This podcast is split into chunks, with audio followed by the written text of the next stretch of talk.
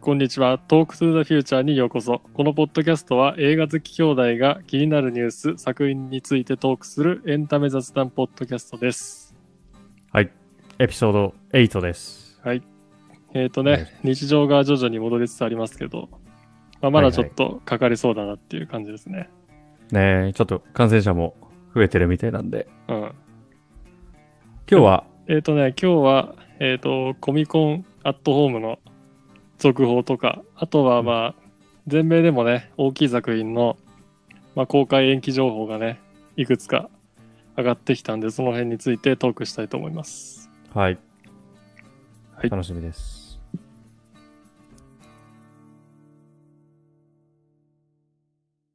えっ、と、コミコンアットホーム、えっ、と、いつものね、毎年サンディエゴで行われてるコミコンなんだけど、えっ、とコ、はいコロナの影響で、今年はアットホームってことで、オンラインで、えっ、と、やるという情報が、えっ、と、先月だっけそうだね。うん、にぐらいに発表されて、で、今週、また続報で、えっ、と、日にちが決まったということで、えっ、と、7月22から26までお、えっ、と、5日間か。でね、一番気になってたとこで、料金は無料らしいよ。お、だから世界中から、まあ、参加できるってことで、はいはい。まあ、まだね、どういうパネルをやるかとかは決まってないんだけど、うん。まあ、これからその辺が、まあ、あと1ヶ月ぐらいでどんどん公開されていくんじゃないかなっていうところで。なるほどね。うん。あれ、えっと、トークス・ザ・フューチャーでは、うんえっと、エピソード4、5月15日にアップロードしたエピソードで、そのコミコンアットホームのイベントはうん。話してるんで、だから5月だからもう、ああ、2週間、まあ1ヶ月ぐらいか、ちょうど。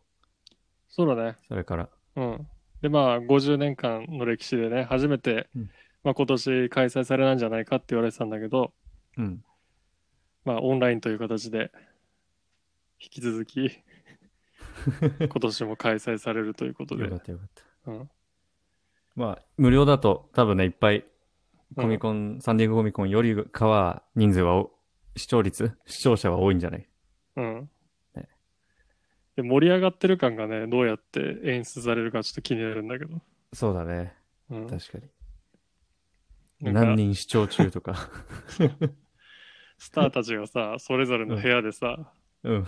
ただの YouTube ライブみたいなさ、そうだね。感じだとちょっとうん。盛り上がりにかける。あの、いつものね、ホール H みたいなさ、うんうん。ね。あの、歓声が確かに。どう演出されるかっていう。なんか予告公開された時のすぐにアップロードされるあのリアクション動画みたいにさ、うん。みんなあ の画面上にいくつか映しててほしいよ ね。うん、そうだね。オーマイガ ーうん大大陸を代表するファンたちを配置して。うん。はい。まあね、あと、あの、ハリコンもね、うん。昨日だ、今日だったかな、あのー、うん料金とかが発表されて、あの、ハリコン、ハリウッドコレクターズコンベンションの、うん。えっ、と、オンラインイベントのね、えっ、と、バック・トゥ・ザ・フューチャーのドクとか、うんうん。あとは、エドワード・ファーロングとかが参加するみたいなんだけど、いはいえっ、うと、んそれの、今日はドクとかの、あと、ビフも、あのーサインとかやるみたいだけどね。えー、一応、ドクはなんか、あの、オンラインで繋いで、なんかサインしてるとこを見れるみたいなことをツイッターで書いてあったから、えなんか自分で、どうなのその1対1ってわけじゃないのか、なんかみんな見てて、ドクが1人ずつ サインしていくのかわかんないけど、ー、なんかコミックアーティストがやる、やりそうなうん、ことだよね、それ。 ドクのあの、手元だけずっと映してるのかわかんない。 2画面ぐらいにでなんじゃないので、あのへ、ー価格はね、1万2000円で、 うん。えっ、と、ドクのあの、クリストファー・ロイドっていうサインを、うん。まあ、自分が、まあ、何種類か写真があってうんそれを選んでそこにサインしてもらうっていうなるほど。システムらしいんだけど、うん。であとあの自分の名前をね入れてほしい場合は、まあ、to, はい。 to 工事とか、うんえっ。と、プラス2000円でできるそうですうん。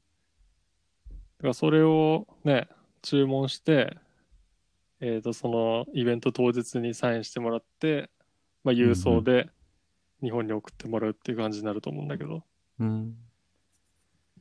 着払いかな。どうだろう送料込みだといいんだけど、 ね。まあ、まあサンディエゴもね多分、あのーまあ、パネルもそうだしその辺のサイン会とか、うん。あのーオンラインビデオメッセージとかももしかしたらあるかもしれないよね。うんうん。確かに。うんそりゃそうだ。でも、あれだね。あの、クリストファー・ロイドにしてはなんか安い気がするね。そうだね価。格と。うん。で、あの、一番最初に、あの、ハリウッドコレクターズコンベンション第1回で、うん。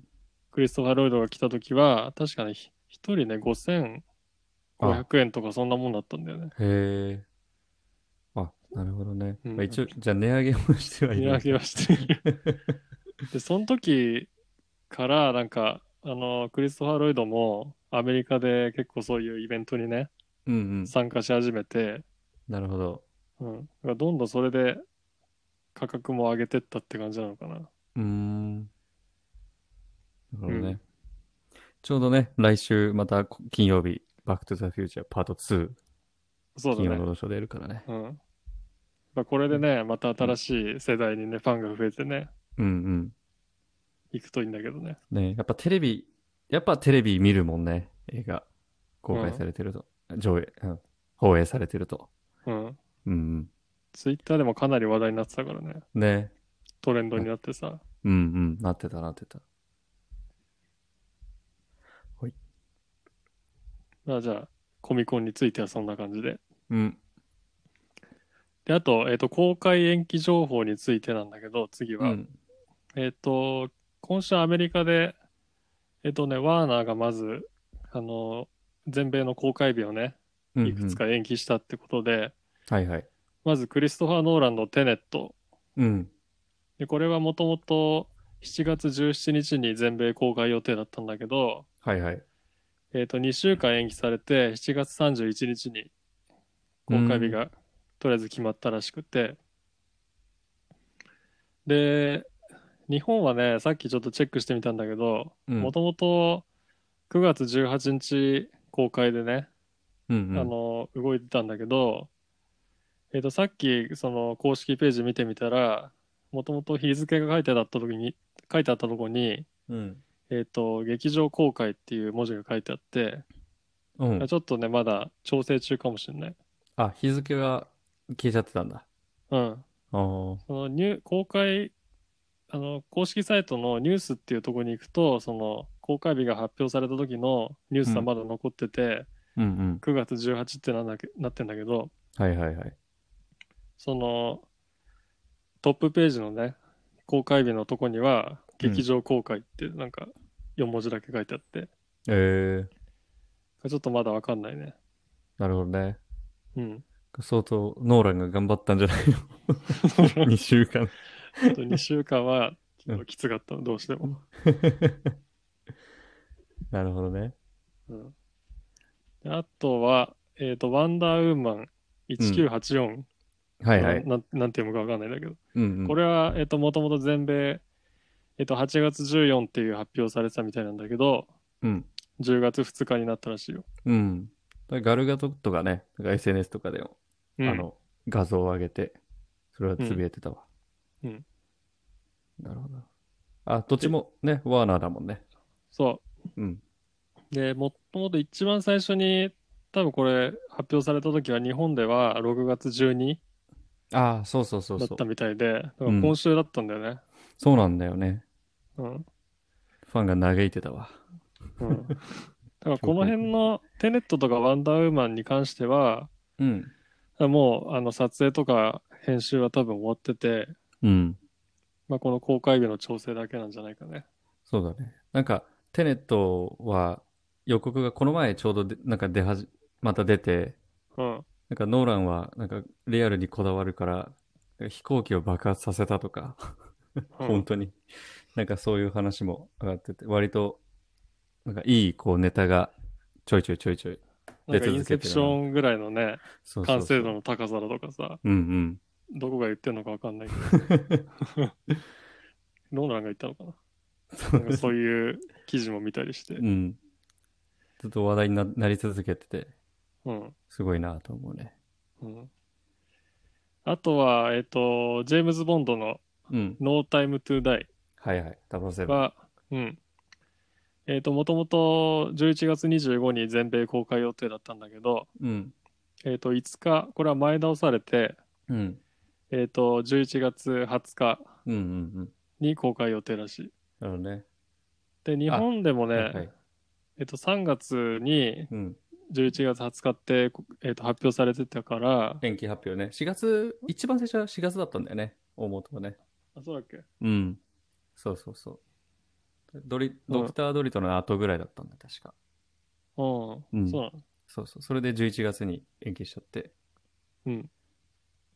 だから、まあ、日本とアメリカは、うんうん。まあ、同じ日にはいはいはい。公開ってことで、あの時差とかあるからね、日本が早いんじゃないの、割と、そうだね。世界では。う。うんん。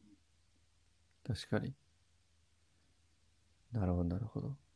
ダニエあル・と、クレイマグ。トリックス、うん、はいダニエル・クレイグ。うんうん。あと、マトリックス4。こうんれはもうかなり先の話なんだけど、まあもともと21年の5月21日予定だったのが、22年の4月1日にうーん。なったらしいよ。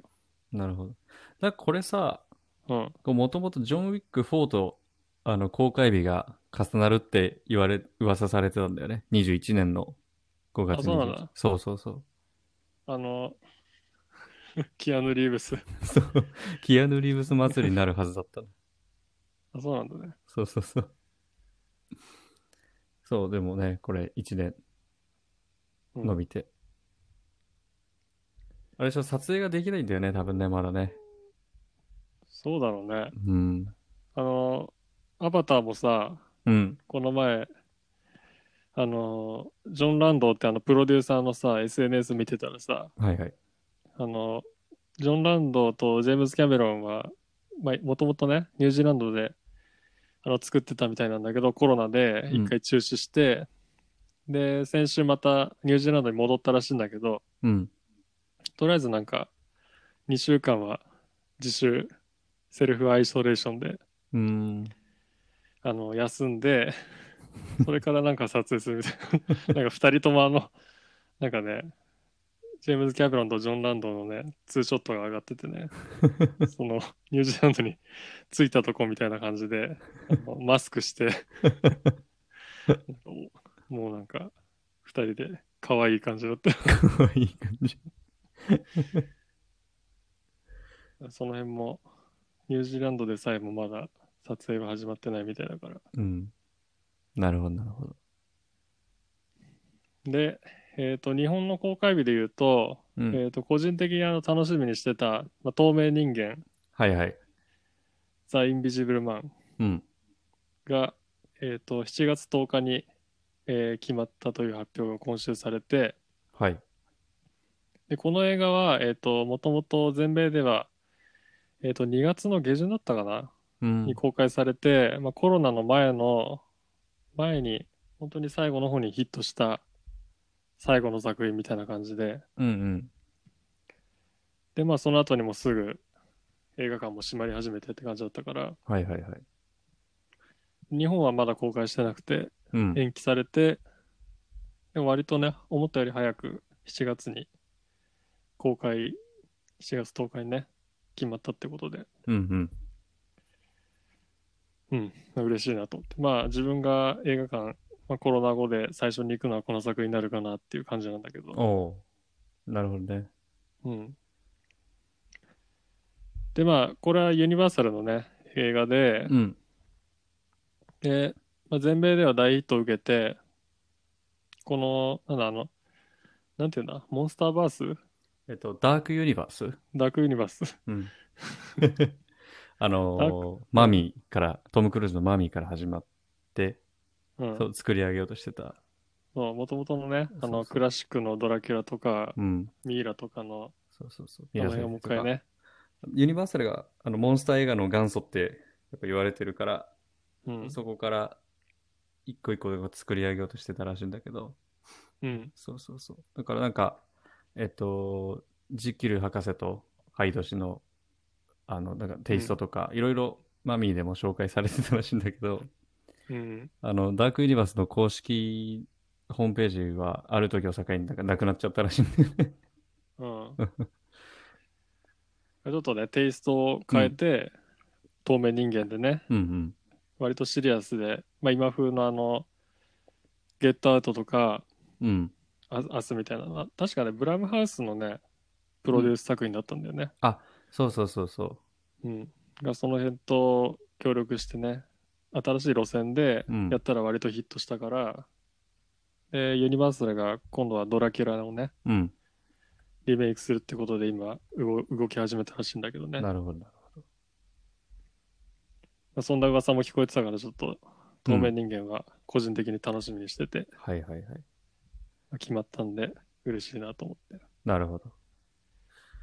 あのー延期じゃないんだけど、うえっんと、エドガー・ライトの作品のホットファズうんもうなんか急遽7月にが復活上映をするみたいで、うん劇場で。なんか、えっと、2019年だったかな、あの、同じ、えっと、エドガー・ライトとニック・フロストとサイモン・ペックのタッグの、あの、ショーン・オブ・ザ・デッドはいはいとかもなんか劇場公開をしてて、で、ホットファズも同じ、今コンビで7月にやると。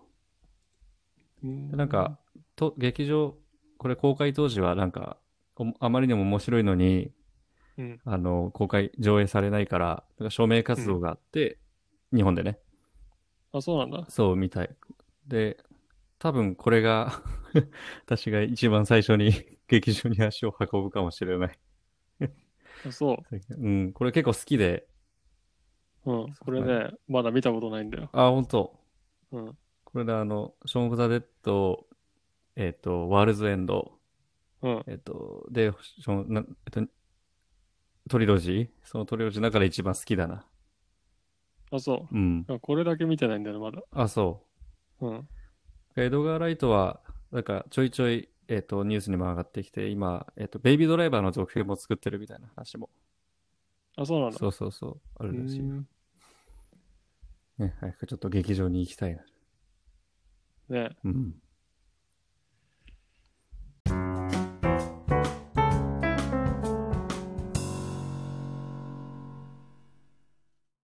それでは、次は、えっと、最近見た映画のコーナーに行きたいと思います。はい。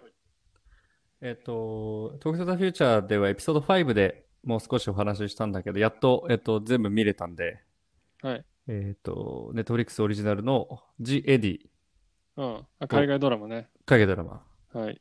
見ました。やっと見れたんで、あの、エピソード5で止まってた自分をちょっと恥じるぐらい、残りの3話がすごい良かったんで、もう一回お話できればなと、はい思ってます。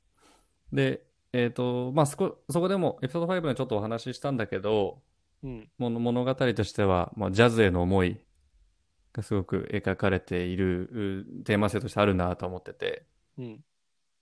そこに、あのーセッションとかララランドでも、にもつながるテーマなのかなって思うと、あの、第1話、2話を、あの、デイミアン・チャズル監督したってのは、かなり納得いく話なのかなと思ってて。うん。で、えっと、エピソードごとが、えっと、あるキャラクターにフォーカスして、そのキャラクターが、の名前がエピソードのタイトルになってるぐらい。だからまあ、こう偶像劇として、いろいろ、あの、描かれているかなとは、思ってました。はい。で、えっと、まあ音楽も非常に良くて、うん。あの、音楽のて、音楽に対するテーマ性とか、うん。もう、まあ、このコロナの影響とかも非常に、あのあって、ジャズクラブとか、えっ、と、このナイトクラブ、ミュージッククラブが閉まっていく中、えっ、と、音楽はやめない、音楽だけはやめないみたいな、そういう強いテーマ性も、まあ、もともとこの時期にコロナなくても配信してたんだろうけど、それも相まって非常に強いこうテーマ性にもなってるのかなと思っていて、うん。で、えっと、ロングテイク、こうな長回しがすごい多くて、はい。まあ、だからこそこう演技も光るし、うんっていうのもあったんだけど、まあ、カット割りがない分、あの、最初の方はこう、え映画ではなくて、こう、本当に、こう、日常生活を撮ってるようなうん。雰囲気にもなってて、で、その中で、こう、レベルの高い音楽が流れるから、ジャズ、ね。うんすごい、その音楽がより引き立つ、特別なひとときには、なってるかな、っていうのも見て。て思うし、で、その、最初がそれの分、ラストに向けて、より映画的に、こう、照明の使い方だったり、うん。えっと、カメラのこうクローズアップ、キャラに、ひ人物に対してクローズアップだったり、こういろいろ、そういうなんか映画的に、あのー面白さ、こう魅力的な撮り方、うん。演出がされてて、あ、あのー多分、こうラスト2話を見ていただければ、よりわかるんじゃないかなっていう。う。うんんうんで、あと、やっぱパリを舞台にしてるってのも一つ、うん。多分非常に大事なポイントなのかなと思ってたんだけど、うんあの、汚いパリをこう描いてるっていうのをさ、あの、前も言ったんだけど、多分それもわざとでおそらく。うん。で、あの、他の映画で言うと、えっと、アメリとかうん。が、えっと、パリのある通りの名前と同じ、えっと、名前の男性とこう恋愛を描いてたり、あいわゆるこうパリに、パリと恋してるような、うん。えっと、描き方をしてたり、あとミッドライトイン、ミッドナイトインパリで、えっと芸術の街パリとして描かれてたり、ララランドでも、あの、憧れの街パリみたいな、あの、えっと、っていうことを考えると、うん。こう、あの、パリっていう、えっと、街がちゃんとテーマ性がある舞台なんでっていうことをこう忘れちゃいけないのかなっていう、は思ってて、なるほどね。うん。で、えっと、バンドの人とかも、まあ、主人公は、あの、アンドレ・ホラントっていうあの黒人の男性なんだけど、うん。で、だったり、えっと、バンドのメンバーも、うん。えっと、黒人もいるし、そのカリブ系の、いろんな、えっと、バックグラウンドがあるうん。人がいいるから、まあ、多様性がしっかり描かれているところも注目のポイントかなっていう。うん。うん。で、えっと、なん、なんといっても、こう主人公の、えっと、エリオットと、こうジュリー、えっと、アンドレ・ホランドと、アマンドラ・ステンバーグっていう、えっと、俳優なんだけども、うんもう演技が素晴らしい。うん。なるほどね。うん。アマンドラ・ステンバーグは、あのーダーケストマインド、マインドって作品を見たことあってね、うん。知ってたんだけど、うん。うん。ヘイト・ユー・ギブっていうあの作品にも出てて、うんうん。うん。演技力はね、最近すごい評価されてる、あの、若手って感じで、うん。もうね、す、うん、さすごい良かった、この子。エミー賞を取ってほしいなって思うぐらい。なるほど。うん。で、まあ音楽のシーンもすごい、えっと、バンドのメンバーほぼ演技経験がないほどのミュージシャンらしいのね、調べてたら。うん。だから、もう音楽も本本物っていうか、あの、そこでのこう生のあ、パフォーマンスでもあが、るしそうなんだ。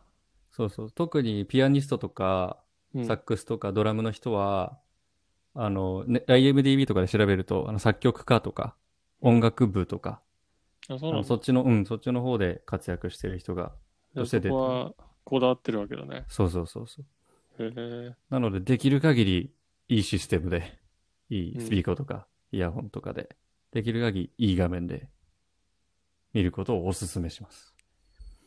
で、サイトをいろいろ見てたんだけど、評価。うんあ、の、私としては結構高い評価なんだけど、うん。うん、ちょっと低いかなとは、もうちょっとうん点数上がっててもいいかなとは思なるほど。う。うん。そんな感じです。なるほどね。じ、ちょっと見じ、てみようかな。G、エディ。 GAD。もう G ってやるとね、日本語だとちょっと変にな るっていうのはあるんだけど。G、アメリカンズとか。 GAD。そう、あの、クラブの名前なんだけどね。うん。そうそうそうそう。 まあそんな感じ。すごいいい、いいドラマだったので。あの前、先週話したハリウッドと同時期にあの、配信始まった作品なので、うん。それとなんか対象してみると思う。共通点はありそうだね。そうそうそう。あの、方向性としては、うん。本当に、ハリウッドと似てそうだけど。そうそうそうそう。あその比較も多分面白いと思う。うん。こんな感じです。こっちはね、今週もね、うん。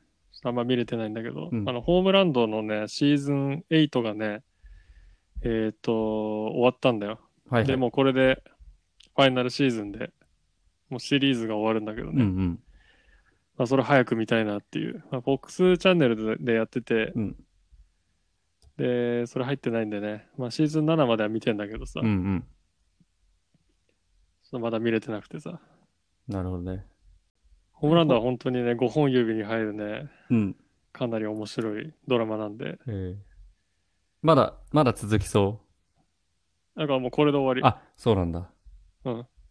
じゃあ、いよいよなんだ。うん。で、まあ、ツイッターでもなんか、あんま、恐る恐るなんだけど、うん。いいろんな感想 がね、上がってたりして、ネタバレ怖いこかれらはね、本当面白いドラマなんでね、うんうんちょっと終わっちゃうのがあれなんだけど、なるほど。まあね、来年、あの、ボッシュも終わっちゃうし、ベーターコールソウルも次で終わっちゃうし、あ、そうだ。ちょうどその海外ドラマにハマり始めた頃うん。にスタートしたね、うん。シリーズがどんどん終わってくんでうね、ん。そうだね。ちょっとまた新しいのをね、はじ見なきゃなと思うんだけそうど、なんだよね。そうなかなかドラマって、さ、うんドラマってさ、うんあの、なかなか入り込むまでちょっと時間かかるんじゃないそうなんだよね。うん。やっとハマってる、ハマったと思ったら、うん。もう、世間はもうみんなハマってて、みたいな感じもある。うんキャンセルされちゃったりそうさ。そうそうそう。ビッグネバンッ、トフリックスも、うんビッグマンセオうリー、ん、ビッグバンセオリーももう、あの、シーズン11とかかな。でも終わっちゃっもうアメリカの放送で終わってるけど、そうそうそうそう、うんやっとハマってたんだ。あとね、ディズニープラスは今週始まって、うんまあ、あのーまだうちら入ってないん でね。 あんだけ話してて。そうね、なかなかね、追いつけなくてね、そう入ったらさ、 うん。ね、いろいろ見たいし、 そうなんだよねでもちょっとネットフリックスとアマゾンプライムと、いろいろ片付けてからさ、そうだよね。入りたいってとこもあるんで、日中仕事してるからね。 うん、なかなかその見る時間的にはそんな、あのコロナ前と変わんないからさ、そうだね。うん、チキショ あとね、あの、YouTube とかさ、うん TikTok 見ちゃったり してさ、そうそうなんだよ。意外と、へあれだ、あの、特に TikTok はさ、うんもうずっと見てるとダメだなと思うよね。 永遠に見てられちゃうから、あれダメだうんよ。頭使わないしそうさそう、楽で楽しいんだけどさ、うんうんそうちょっとねト、ゥトゥかトどんゥトゥルルどんどんね、その、短い動画しか見なくなっちゃうとね、 そうだね。将来がどうなっていくかっていうう。ん。あのー、ライアン・マーフィーの作品によく出る、えっと、なんだっけ、ダレン・クリスあのー、あの、ハリウッドでも出てた人は、あの、クイービーでも、なんかオリジナルにも出てるみたいで、あそうなん写だ。真上がってたわ。おークイービーもね、あの、このポッドキャストでも最初の方で話したけどさ、うんうあの短い動画をね、うん。見る、あの、スマホ向けの動画ストリーミングサービス。うんでな、アメリカで始まってからあんまり聞かないけうどん、うね。ん、そうなんだよね。うんそうそうそう。ちょっとその、だからアプリとかもね、確かあの、テレビのアプリに対応してないとか、ああ、そうなんだ。そういうのもあって、この、みんなその家で、家にいるのに、テレビで見れなかったりするかうんら、うん、まあちょっと、あの、加入数が伸びないとか、なるほど話は聞いたけど。なるほどね。まあコロナの影響を受けまくってるだろうね。うん。でも、その、ね、スマホのね、画面でさ、あの、サーチングみたいなさ、うんああいう画面上で起こるさ、うんうんサスペンスみたいな面白そうだけどさ、んん確かに確かまあ日本には来ないだろうなしばら く、に。ね。どこがやるかもわかんないし。うんなるほど、なるほど。ということで、まあ、今週はそんな感じですね、は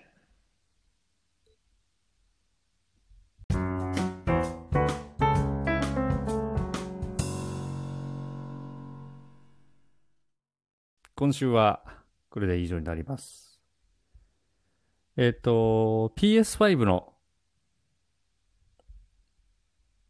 うんえっとニュースが上がってきていて、うんえっと特に気になっているのが、えっとスパイダーマン、マイルズ・モラレスっていう作品が、うまあ、ん予告が、1分半ぐらいの短い予告が上がってきていて、うんえっと非常にあのスパイダーバースとかにも出てきたキャラクターで、うんうんあ中の一人かそうなんだよね。ちょっと、あの、主人公、黒人の男の子の、マイルズ・モラレスってなんだけど、なんあか、そうあれが主人公だったか、そうそうそうう。んで、どうやら、なんか、えっ、と、マーベルズ・スパイダーマン2018年に、えっ、と、発売したやつの、うんなんか続編っぽい感じだったんだけど、うんなんか続編ではなくて、もうちょっとよりちっちゃい規模の、うんえっ、と単、単体作品にはなるみたいで、うんうん。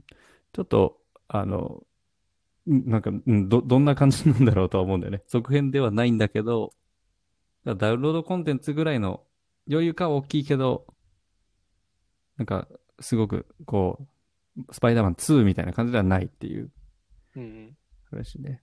で、あと、この後、うんえっと、予告が多分配信されるらしいんだけど、うんはえっと、スター・ウォーズの新しいゲームいはいも、えっと、発表されるみたい。うんうん。これはあの、えっと、えっと、戦闘機、あの、X ウィングとか、そっちの、あの、ジェダイとかじゃなくて、はいはいそっちの、あの、話になるみたい。どうやら、ポスターを見てると。なるほどねうん。あなんか今週何 PS5 のうん。デザインが公開されたのあ、そうだ、そうそうそうそうそで、まあ、それに合わせてその辺のニュースも上がってきたのかね。う。そんな感じだね。うん。ローンチイベントみたいなのがあいったつみたいだ。いや、えっとね、ふ冬だと思う。今年のあ10、 PS5 自体。うん、うんあのそのマイルズモスパイダーマンマイルズ・モラルスが、えっと、ホリデーシーズンに来るっていうようななるほ話どだねったので、うん。今週はなるほど。そんな感じです。はい。はい。えっと、フィードバック、リクエストなども、えっと、引き続きお待ちしております。宛先は talktothefuturejp.gmail.com。えっと、ツイッター、インスタグラムも、えっと、引き続き更新しておりますので、ぜひぜひ、えサブスクライブ、フォローお願いします。お願いします。はい。何でもいいんでね、送っていただけるとね、あ、聞いてくれてるんだなって。 まあ、リスナーもね、うん少しずつ増えてきてはいるけど、 ああ、ありがたいですね。ねこんな、こんな雑談のとうん、ころに やっていくことが、たのまあ楽しんでね、はやっい、ていけてるんで、引き続きお願いします。お願いします。はい。じゃあまた来週。はい。また来週。